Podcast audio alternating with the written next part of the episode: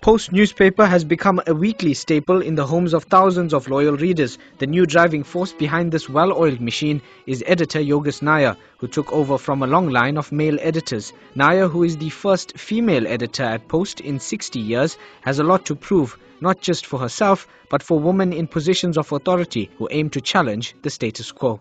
Well, you know, I started with Post in 1992 as a freelance reporter, and I was here for 10 years before I went on to the Daily News. And my ambition was always to come back and edit the Post, and it had to happen at this milestone event. And for me, it's a great achievement. It's a great honor to edit this publication. Post is a fantastic team. We have a mix of both young and old in terms of journos, but very committed to the product. I mean, some of them are here for 30 years plus, so that would tell you their passion and their drive for delivering news to the Indian community. And so I think, you know, once you have a successful team that's behind you, it's very easy to lead. And I think that's made my job very easy here for the last eight months. The world of print journalism has changed significantly since Nair first began her career, with social media creeping in and talk of newspapers becoming redundant.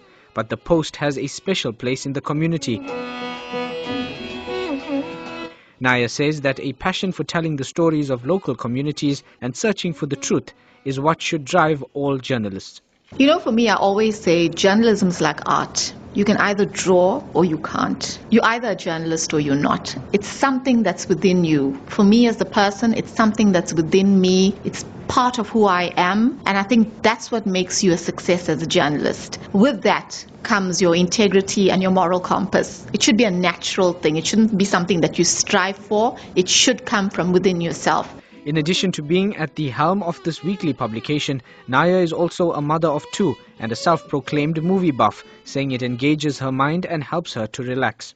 I have two teenage kids. So the two teenage kids take up pretty much all of my time, but I'm a movie buff. For me, de-stressing is movies. I love movies. I love nouveau. I love true life drama. It appeals to me. It just makes me think a lot and I like thinking. But I also like comedy. So yeah, there is a balance between the two.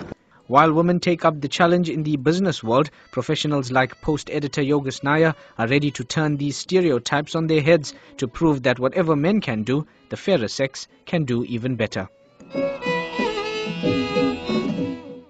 For Newsbreak, I'm Muhammad Sheik in Durban.